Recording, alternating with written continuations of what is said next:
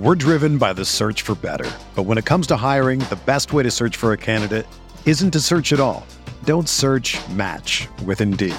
Indeed is your matching and hiring platform with over 350 million global monthly visitors, according to Indeed data, and a matching engine that helps you find quality candidates fast.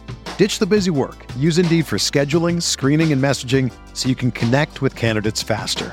Leveraging over 140 million qualifications and preferences every day, Indeed's matching engine is constantly learning from your preferences, so the more you use Indeed, the better it gets.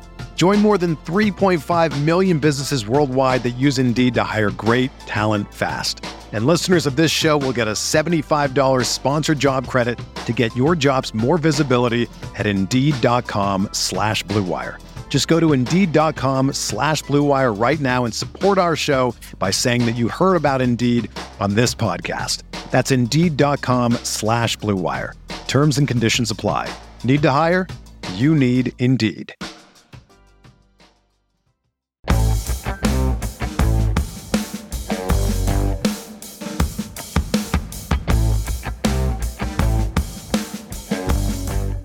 Recapping the Super Bowl. That's what we're going to talk about today on Stealing Bananas. I'm Ben Gretch. You can find me on Twitter at YardsperGretch. Find my newsletter at bengretch.substack.com. With me, as always, is Shawn Siegele. Find all of his incredible work at Rotoviz.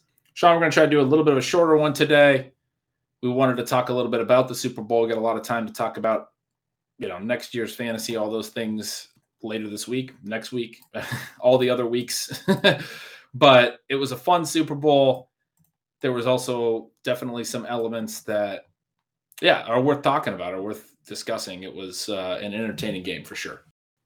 Yes, as you mentioned, we have the months sort of opening up ahead of us here for I don't know. I mean, it, it, depends maybe on how much content you're putting out in the season, but there is an element of enjoying this part of the year the most when you have early best ball, you have prospect season, you have the combine, you have the draft, you have new dynasty leagues. And Ben, you and I did a fun show on how to set up your dynasty league, what formats work or what elements work uh, to make your format great. So if you missed it, check that out. I also was excited because I got the second part of your targets per route run article in my email coming through there for stealing signals. So people are looking for that content from Ben. You're getting that now he's got a lot of other cool stuff coming out soon for you. So very excited to be part of that. But as you mentioned, this is the week for the Super Bowl, and you mentioned it was a fun Super Bowl. You kind of hopefully it's it's okay to uh, pull back the curtain a little bit. You had mentioned to me that you had uh, some drinks during the Super Bowl. We're enjoying that. That you maybe had uh, some fun, you know, partially drinking tweets in there that uh, you enjoyed, but weren't your most sober tweets. I don't know how much of that do you feel like contributed to your enjoyment of the Super Bowl because I don't know. I was a little disappointed by this second half. It was a disappointing game uh, in a lot of ways, but yeah, no, I mean, I, I, I have a thing where I, I've told my wife for a few years now that the Super Bowl to me is sort of like feels like Christmas since I, you know, since I've become an adult, the dad and everything. Like, I, I, I can't help it. Like I, I and I and even just like saying that is like, yeah, it's kind of cliche, but I just get like so high energy on Super Bowl Sunday. Like I wake up, I, I can't get like my energy under control. I'm just super excited. It winds up always with me probably drinking more than I want to and all this stuff, having a great day.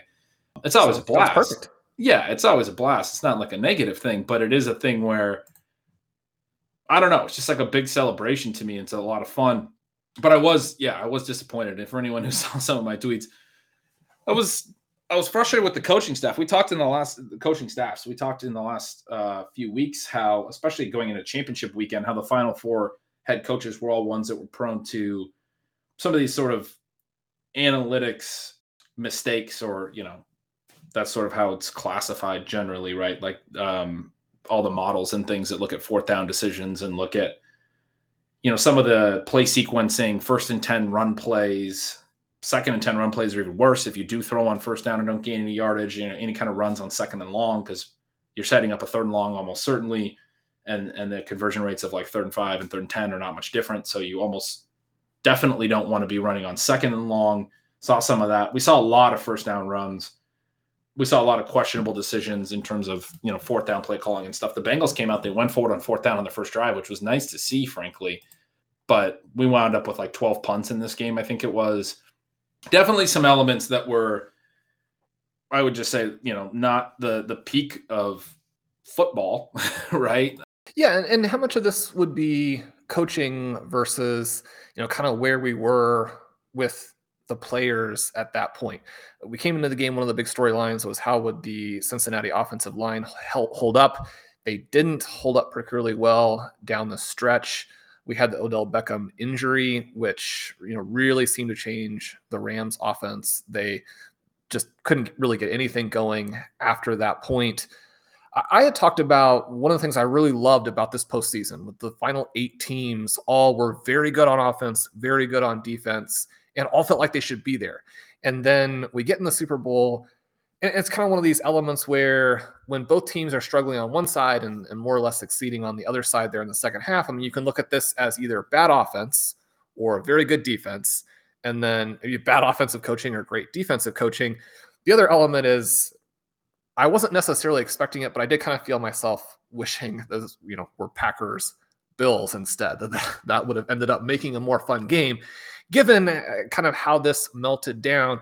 But you mentioned those fourth down decisions. Obviously, the, the huge leverage points there in the game.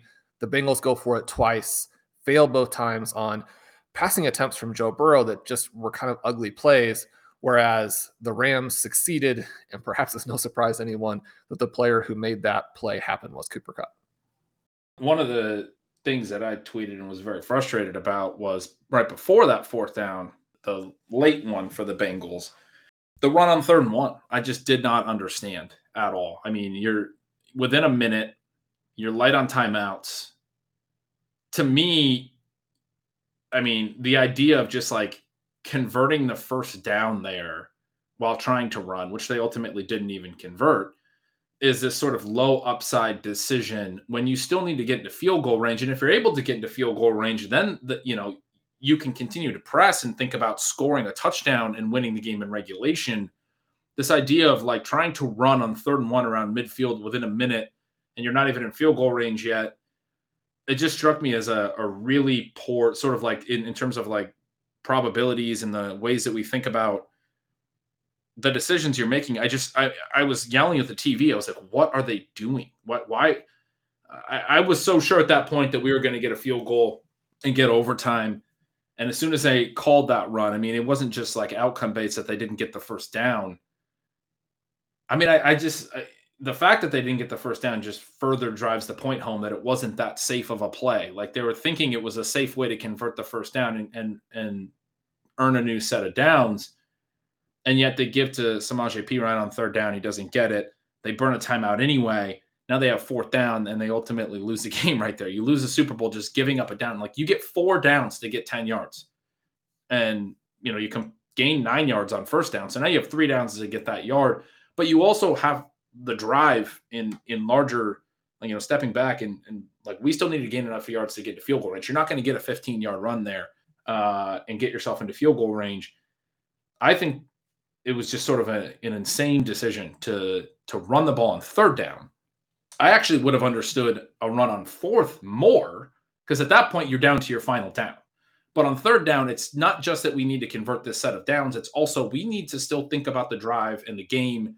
We don't necessarily want to just be playing for overtime. We want to be trying to win this. If we can complete a 20 yard pass to Ja'Marr Chase or Tee Higgins, our best players, now we can use our timeout well into field goal range with the kicker that we have. We're at the 30 or something and we can start to try to set up ways that we can take some shots at the end zone before the end of regulation.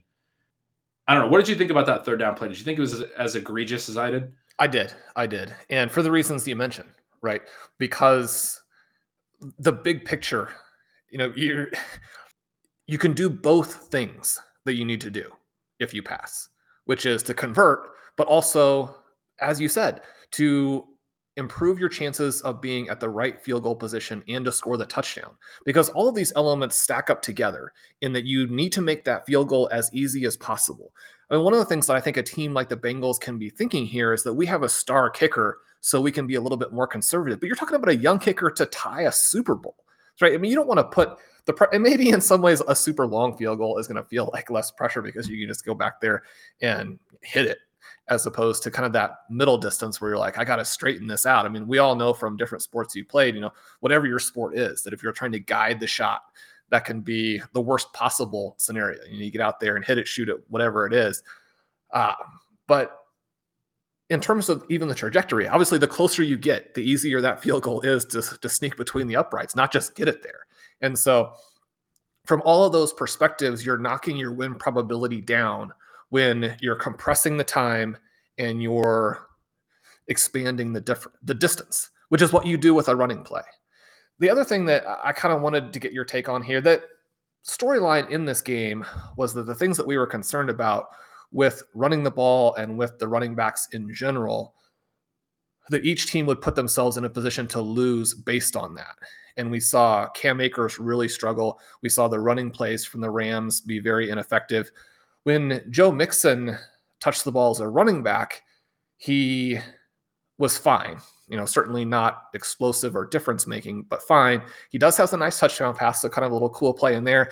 And for people who are playing playoff contests, that touchdown pass did swing some pretty big differences in FFPC uh, postseason tournaments, which you know you and I would have preferred that he didn't throw that touchdown pass as we dropped down a little bit in the scoring there. I know Blair Andrews and Hassan and Pat and Pete I think finished 18th and you know would have been right there at the very top without that touchdown pass. So you know people probably not rooting for that play, but he makes a nice play, right? On the other hand, the Bengals running backs where they really let the team down. And again, where you can blame it on either the backs and their talent, you can blame it on Joe Burrow, you can blame it on how the plays were put together structurally.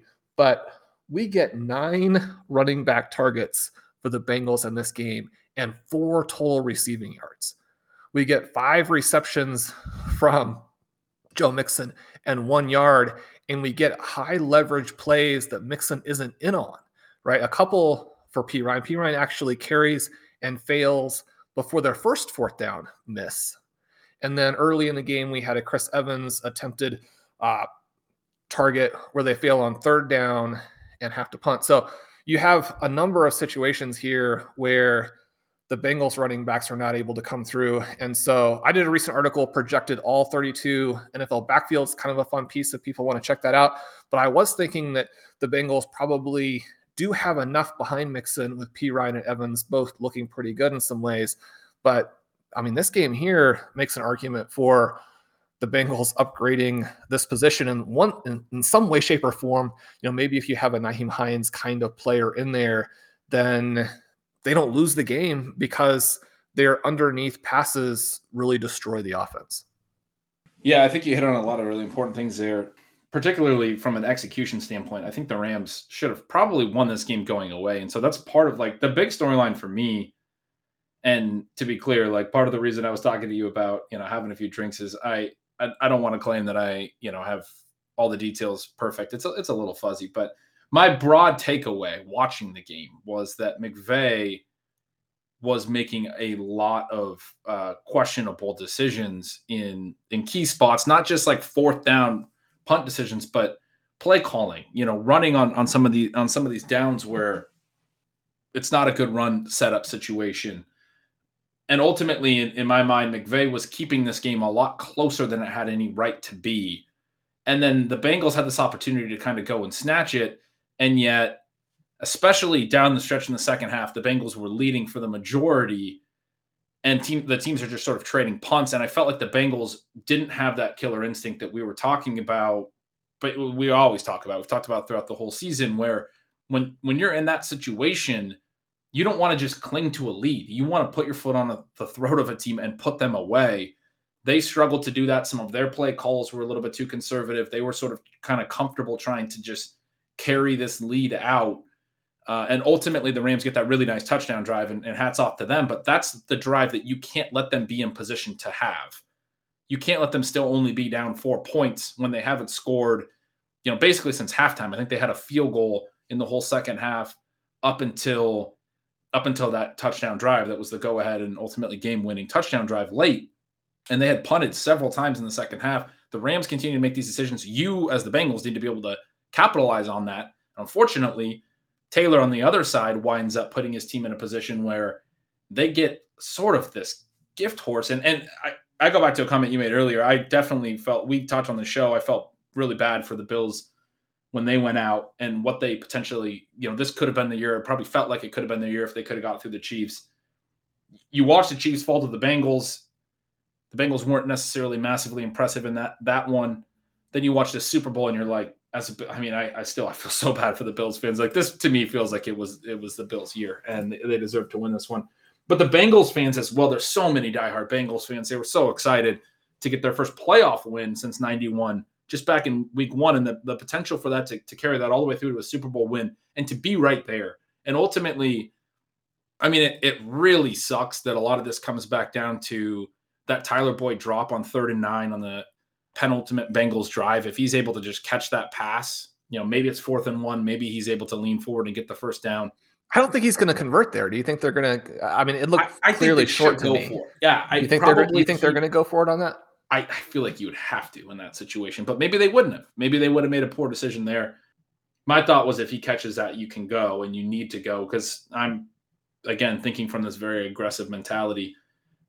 Maybe they wouldn't have. Maybe they would have punted. So it's interesting to hear you say that. But not, I, I just, it, it almost like whether that was a, a crucial play or not, because maybe they wouldn't have converted and they would have punted anyway it's it's almost like unfair that it winds up coming down to that one play and and now you know it's a bummer for Tyler Boyd that he has that drop in, in a potentially key spot because I don't know. You had your chances the, as a Bengals team, and, and, the coaching staff, I think, did a poor, poor job capitalizing on what was a poor job on, on McVay's side of taking advantage of the opportunities they had. You mentioned the Beckham injury, and there were certainly elements that were tough for the Rams, but uh, when they needed the drive late, I mean, they got it and that's when they were, you know, we see this so often. We talk about it when teams get backed up against the wall and they start to play aggressively. You said this in the after the Bills Chiefs game, how much we saw the two minute warning, eh, two minute drill at the end of the first half, and how much we saw late in the fourth quarter and into overtime. How good these offenses were.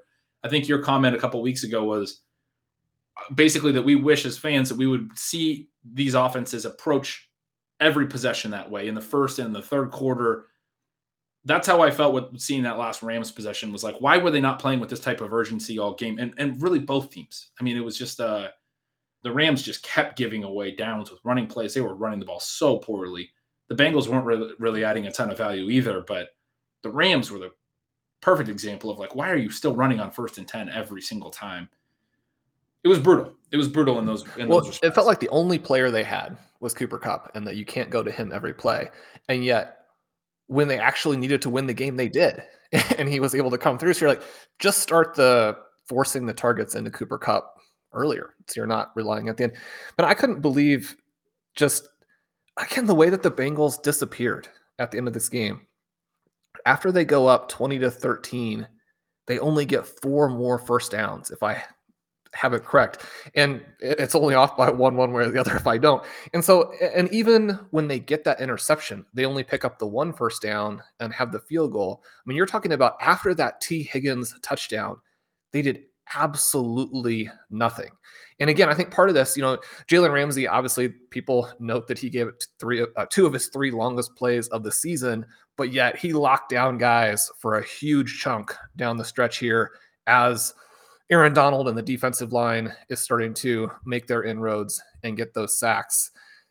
This was a very different game than and a very different feel than what we got from Bengals Chiefs, where, as you noted, it felt like the Chiefs, number one, had it, but that number two, that both teams were going to have to keep scoring, even though they didn't necessarily. Obviously, you look at Chiefs Bills, and both teams felt like they had to keep scoring interesting at all that we're in the Super Bowl here, and again, we have two good defenses, and and this game was a lot more similar to Rams 49ers, and to not give credit to the Rams defense would be completely inappropriate, but you know how much of this is just that it was a completely different environment? How much of it is a lack of urgency? You know would the chiefs and the bills have been able to score and gap the rams I feel like they would at the same time the Chiefs were not able to do that when it mattered against the Bengals. Yeah, I mean that's a great point. The, the way the Chiefs kind of wilted against the Bengals is, you know, an argument against that point. I they they were better off against the Bills, where the Bills continued to push them and they had to stay aggressive. I mean, it, I, again, I just get back to this point where some of these teams wind up in better situations because their backs are against the wall. They have to make more optimal decisions, essentially just throwing more and being more aggressive. You made the point about Cooper Kupp. It was there when they needed it to be there. Why were they not trying to do? Why, why didn't he have 15 catches in this game? Is a question that I have. Yeah, I mean, I think the Bills are the best example, and part of the reason I say it was their season, they're the best example of the team that sort of, regardless of opponent, always tried to play that way at all times.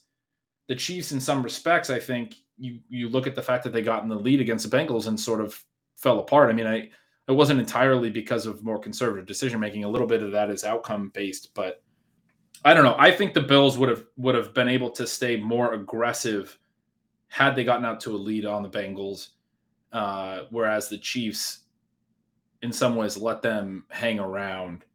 And the Rams sort of let the Bengals around. I mean, I'm not trying to take anything away from the Bengals, who had an incredible season. They're super fun. I, I love that this team. Like I wanted them to win, um, and I bet them, and I, I won the bet on the spread. I'm excited about that and everything. But I like I just feel like they deserve better. Like I'm just disappointed the big part of it for me was like part of the reason I bet it, and I talked about this on the show, was and bet it the way that I did was everyone was talking about the defensive line versus offensive line advantage for the Rams and and other matchup spots where the Rams had these advantages.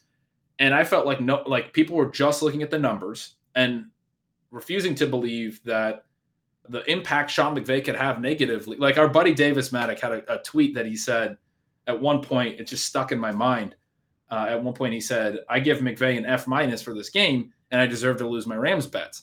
And I never like replied or anything. Love Davis. I loved that comment. Obviously, Davis is um, thinking through every element of it, and I'm sure he was m- very much considering that possibility. It's part of the reason you realized that uh, was the reason that the Rams were not putting that game away in real time. That was his probably worst case scenario when he's betting on the Rams. For me, I, I was thinking the Bengals largely because I felt like the scenario where a Rams bettor was saying, I give McVay an F minus was a larger possibility than people wanted to recognize when you're looking at the stats and you're looking at the matchups and you're looking at the D line versus O line advantage. You can't just give away possessions. We talk about on the show all the time. that this the constraint for NFL, for football in general, is the possessions. It's not time. Both teams get 11 to 12 possessions typically in a game.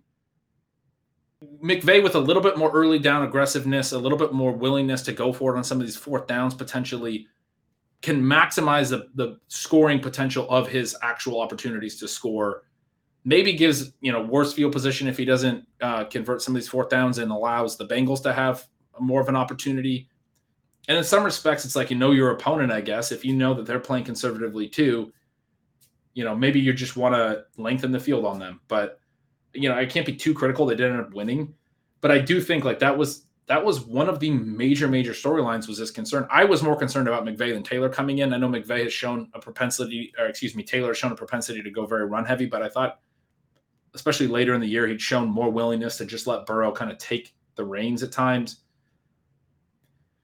I mean, I, I just I wish the this stuff seems so easy to fix. And we talk, you know, I mean, the analytics stuff gets thrown around so much, it gets it gets becomes sort of a straw man. Talk about these like plays that are two win probability points or four win probability points. People are like, you know, what does that even mean? The reality is like you start stacking that stuff up over the course of the game, it makes a big difference. Poor decision making, uh, early down run plays, fourth down, you know, not go for it decisions. You could I, I, don't know. Somebody's probably already done this analysis, but I'm sure McVay gave up double digit win probability.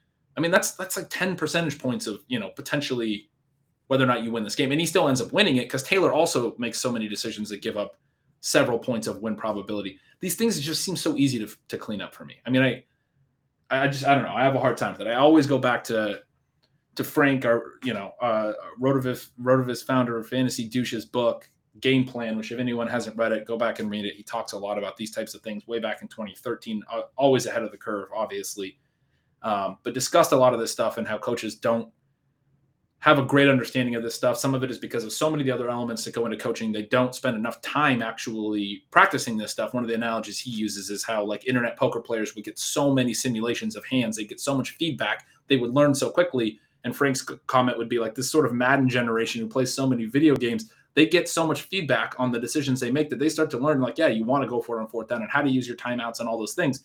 The, the coaches in NFL teams, they get like 16 pieces of feedback a year. They get one season. They're not actually practicing this stuff in the offseason. It's hard to practice, but probably the one of the best ways to do it is to play simulated video games that would would teach you a little bit more about these elements of the in-game decisions. I'm sure they're doing some stuff, but again, like this, it, it, seems crazy to sit here and criticize professionals. And it sounds like, well, you think really highly of yourself. You're criticizing them. At the same time, when you watch it in real time, you're like, these guys have not run enough simulations in real time and seen the, the effects of the decisions they're making, which was Frank's point in his book, and seen that you're going to lose more often than not when you make these types of decisions in these spots. I just always get that impression on these ones. And so it's so frustrating to me because it seems very easy. Let's just go play more video games. It seems so easy to fix.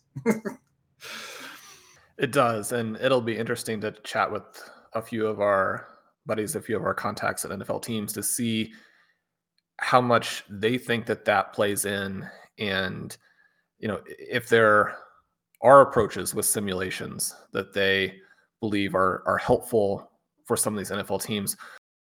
Hey, this is Dave Caban from the RotoViz flagship podcast. I wanted to let you know that the podcast you are listening to right now is sponsored by BetterHelp. And I can speak from personal experience and tell you that if you or someone you love is struggling with depression, they're dealing with anxiety, talking to somebody about it can make a huge difference. And that's what BetterHelp does. Within 48 hours of signing on with BetterHelp, they'll match you with a professional therapist.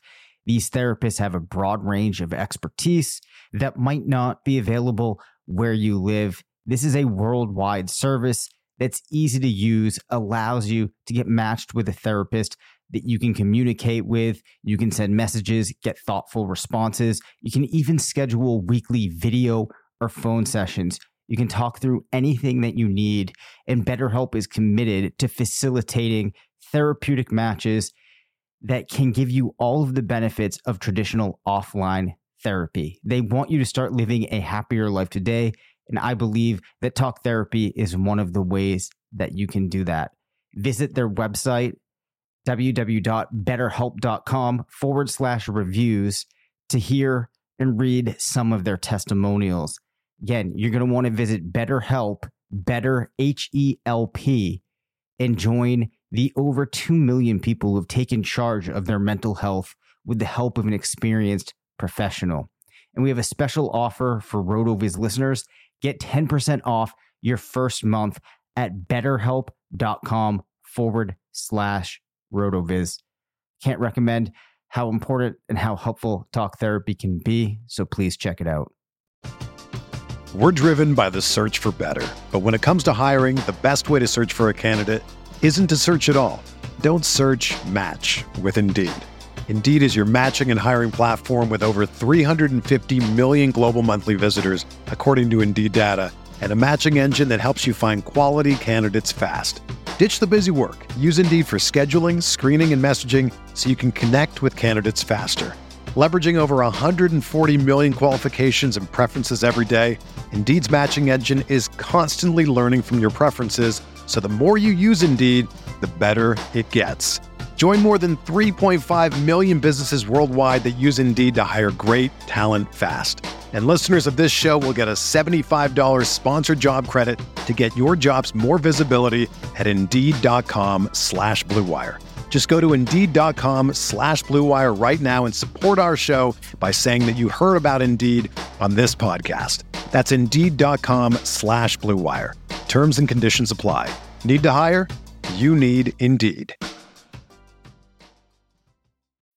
When you need mealtime inspiration, it's worth shopping Kroger, where you'll find over 30,000 mouthwatering choices that excite your inner foodie. And no matter what tasty choice you make, you'll enjoy our everyday low prices, plus extra ways to save, like digital coupons worth over $600 each week. You can also save up to $1 off per gallon at the pump with fuel points. More savings and more inspiring flavors make shopping Kroger worth it every time. Kroger, fresh for everyone. Fuel restrictions apply. One of the things that I, I do go back to with this game is that I think it's a little bit different, perhaps, than with a Patrick Mahomes or a Josh Allen or an Aaron Rodgers, which again, one of the reasons perhaps that we think that those teams were the best teams. You know, Rodgers wins an MVP that I think was completely and totally unjustified. And yet at the same time, that if they don't have, you know, some weird availability there with MVS and playing in the snow and all that, you know, if you're going to put them on a field like this in a Super Bowl with Aaron Rodgers back there, you're going to feel very good, I think, about going out and scoring, even though they were actually not able to do that in their playoff game. So, again, I think the teams have to look back and be like, you know, they actually didn't do it. So don't claim that it's inevitable that they would have. But in this game, when you look at both sides, and again, I mean, both of these offenses have some big, big weapons. And, you know, Ja'Marr Chase, Cooper Kupp, probably the two most exciting receivers in the NFL right now, or the best maybe with Kupp, the most exciting with Chase. You know, you have guys like Davante Adams and Tyreek Hill that are obviously in that conversation as well. And you do get some of these big plays, and yet we do know that both teams have good defenses, and that does come into play here. And it's not just because, okay, the other team is a good defense, you know, we're going to make some suboptimal decisions on offense. But I do get the impression they're trying to not make this gigantic high leverage mistake that changes everything when they're so close. And on both sides of the ball, you have that potential. I mean, we've seen Matthew Stafford do it over and over. It's really cool that he won this game. I'm a longtime Lions fan. Excited for him. I think that during his peak, he wasn't getting enough credit for you know being one of the three or four or five guys in the entire NFL that has this. I don't know if transcendent is the right word, but has this arm right that is just different than what most of the quarterbacks have, and it's really cool when you have an arm that's different. It allows you to do some things other teams can't do.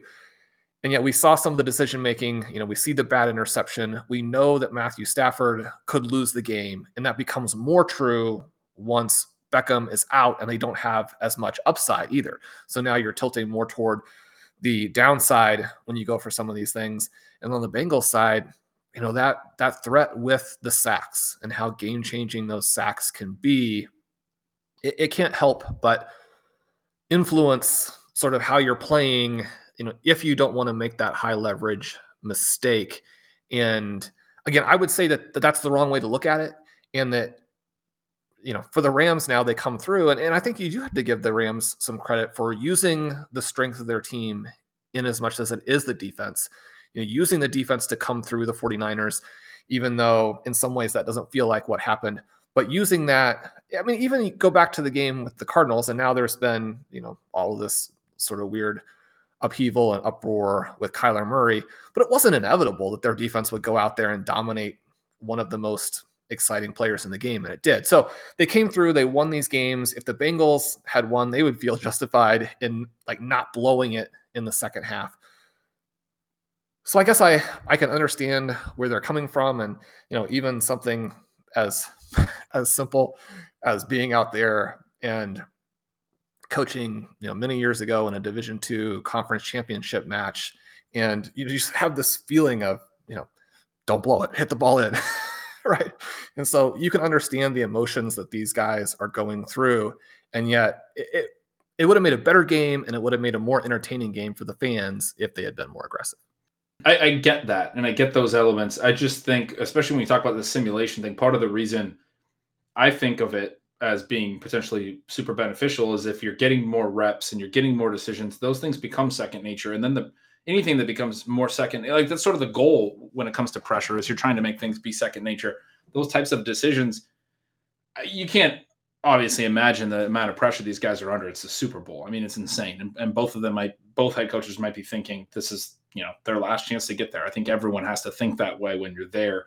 Again i'm not trying to be too too critical. I just i do think it's one of those things for how much nfl teams prepare and for how much they they focus on details and every other element to not have focused enough on those details to where that feels second nature and you're making things you're making decisions that i believe personally are just such clear mistakes in real time i mean if if somebody else who feels like they whatever i call me an idiot i don't care but like somebody who watches enough football or has you know whatever simulated enough football playing video games growing up i don't know what it was but that I'm able to sit there and in real time be like, this is not going to work out for you. And whatever, maybe it's confirmation bias on my part, but proved to be mostly right in those situations when I when I have those opinions. Like I'm not just saying this uh, off the cuff. Like I, I feel pretty strongly about these things.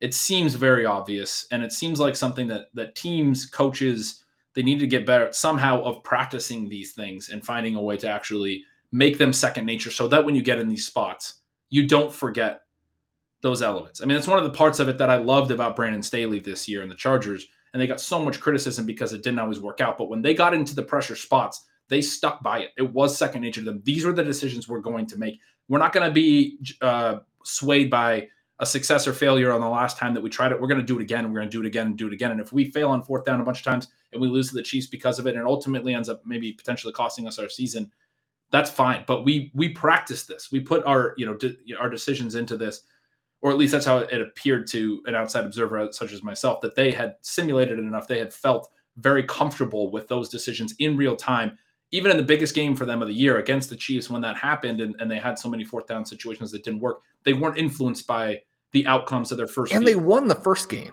Yeah. Against the Chiefs. Yeah. Specifically because of that.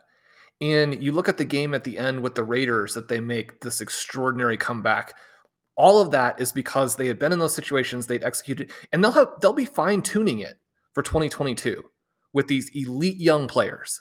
They'll be better at it next year. Their team has confidence in it.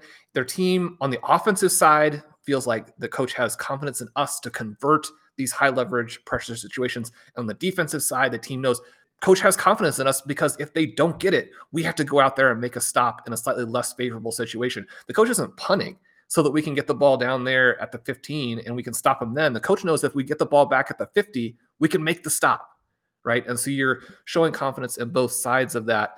I, I think you're totally right. That one of my favorite early 2023 Super Bowl picks right there. Let's just get that on the board. I think you're probably in agreement that the Chargers are a nice a nice value right now to go out and place an early bet for anybody who likes to do those types of things. So they're like I think about twenty five to one right now. But before before we close, Sean, one well, thing the Chargers and the Bengals are very similar teams. So take yeah. the one that's cheaper. and Bengals are still in a great spot. They're another one of my favorite bets. They're not like incredibly expensive. Still have a ton of cap space. Still have the rookie quarterback contract. They're gonna they're gonna be better, eh, you know, into the future. But I want to, I, I do want to close before we go, just talking about how good Ja'Marr Chase is. First of all, the one-handed catch where he kind of stumbled and like kind of got twisted by Ramsey. We didn't even get to see replays of that. I felt like I was taking crazy pills. The announcers they didn't do, I think, a good enough job of explaining how incredible that play was. I kept waiting for them to go back and re-show that play, and they didn't really do it unless I missed it when I was making my next drink. Maybe I just rewound it and watched it a bunch of times, but yeah, it's what it I was a great play. I should have been doing. That was one of like I, I tweeted this, and I, I, don't think it was that much hyperbole. It was one of the greatest catches in Super Bowl history. I know it wasn't like at the very end of the game or anything like that, but like the difficulty level of that, that felt like it had to bounce away. He one hands it while being off balance. I don't know how he was able to stick that. Like it felt like the Beckham play that we all remember, where how did that ball stick in his hand? It looked a little awkward too, the chase play. I think that kind of led to maybe not as much uproar in terms of how good of a play that was. That was one of the hardest plays I've ever seen. That was incredible. He like maybe he made it a little bit harder by not necessarily keeping his balance and everything, but I just I can't even imagine how he caught that. And then he has the very casual one-handed catch on the backwards pass. that went for a rushing attempt. That if he doesn't bring it in, where Burrow kind of threw it behind him, that that winds up probably rolling out of bounds for like a seven-yard loss. He turns it into a gain. Uh, and then there was the quick hitch play where Burrow threw it to the outside, which was you know a, a good, well placed ball. But Chase, sort of similar to the late hand stuff we always talk about in one-on-one coverages, where receivers bring their hands up late. He does a really late movement. Ramsey's bearing down on him to to hit him right after this quick hitch. He has this late movement to the outside where the ball is coming, catches it while moving. He's already making his break and is able to turn up the sideline and gain like 10 yards three just absolutely incredible plays. I was I was uh, struck by him in this game. Obviously, we know he's a superstar, but it was just fantastic to watch him make some of the some of the biggest plays of the game in such a huge spot.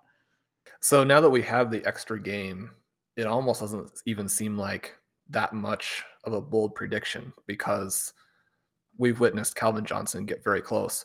2,000 yard receiving season coming from Ja'Marr Chase? I mean, it feels like it. Is he the best receiver in the NFL? I think he is. I mean, I know he has some drops issues, and, and with these young guys, we always say like he's going to be one of the best.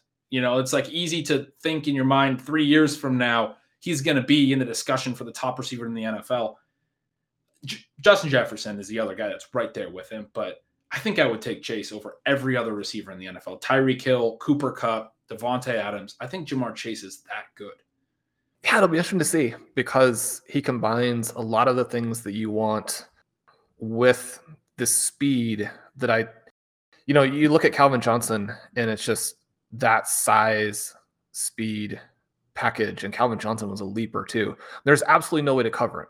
If your quarterback is willing to make the throw, then you know you're going to get the yards, you're going to get the touchdowns. Obviously, we think Burrow is willing to throw to him. This is a little bit of hyperbole, so I'll just state that. But I think that what we're going to see from Ja'Marr Chase is a combination of what you get from Davante Adams and Tyreek Hill. And so when you talk about having that much speed along with the rest of it. I mean, you go back to this Chiefs game where, you know, he he he has the biggest fantasy postseason wide receiver game ever, and there were plays where guys had the angle on him or should have been able to hold him to only a 30 yard game instead of a 60 yard game and just ran away from them.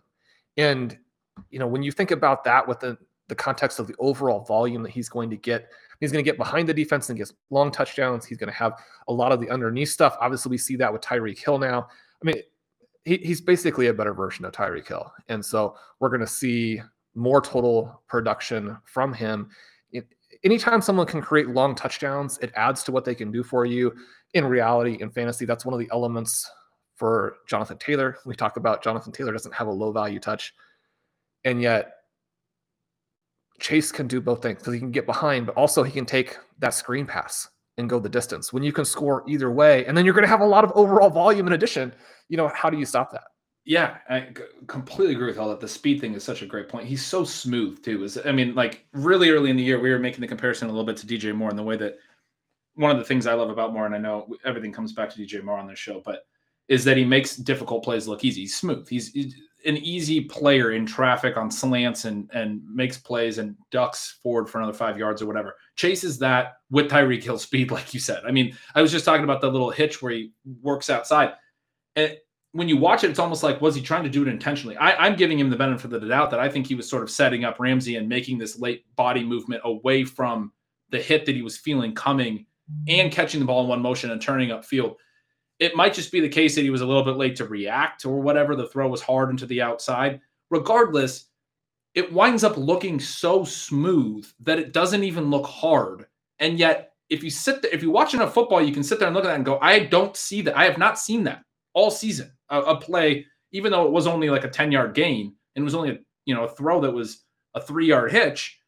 I've not seen a receiver make that type of motion while bringing in a pass and sort of turning away from a hit for a defender as good as Jalen Ramsey to be bearing down on you. And then you're not even just spinning away from the tackle.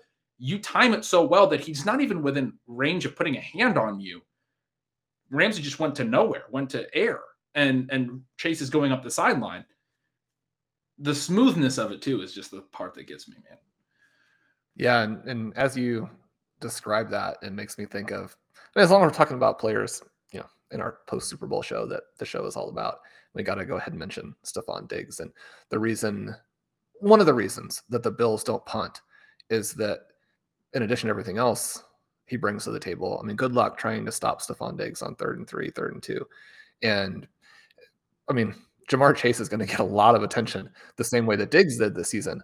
But you you add in the different things that Chase does. I mentioned the different ways he can get long touchdowns mean, keep the drives alive. How are you going to stop him on a third and two, third and three? And he's he's that with Diggs plus the speed that we talked about, and he's bigger. He's like he's bulkier than Diggs. You know, Diggs is so good at that, but he's smooth. But then you know he's not going to necessarily run through arm tackles. Chase is another guy who like sort of like DJ Moore in my mind that it's not easy to bring down. I mean, they're not like AJ Brown after the catch, but not easy to bring down, especially with his explosiveness. Like he's a whole package.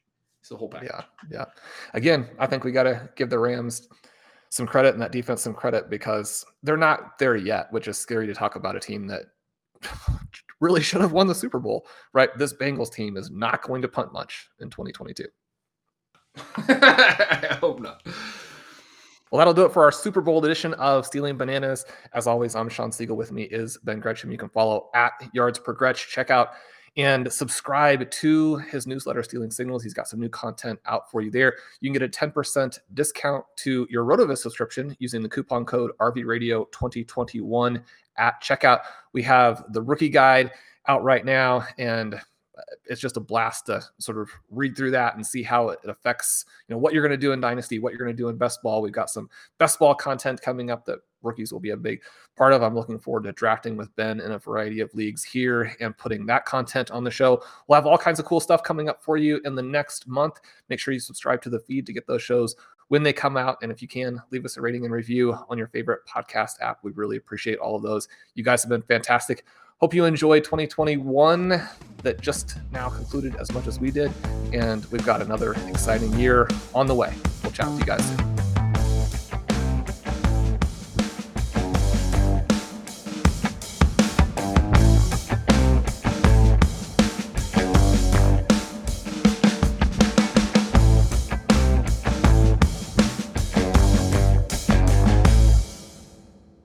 Everyone is talking about magnesium. It's all you hear about. But why? What do we know about magnesium? Well, magnesium is the number one mineral that 75% of Americans are deficient in. If you are a woman over 35, magnesium will help you rediscover balance, energy, and vitality. Magnesium supports more than 300 enzymatic reactions in your body, including those involved in hormonal balance. From functional medicine doctors to mental well being and female hormone experts, we all know that magnesium is the one mineral to improve all aspects of well being and health. But which one? Magnesium Breakthrough from Bioptimizers, the trusted choice recommended by leading experts with seven best absorbed forms of magnesium to ensure your body receives the support it needs for overall well being. Go to bioptimizers.com slash balance today and use code BALANCE10 for 10% off. Support your journey to wellness at B-I-O-P-T-I-M-I-Z-E-R-S dot com forward slash balance. Magnesium Breakthrough from Bioptimizers, your foundation to optimal health and vitality.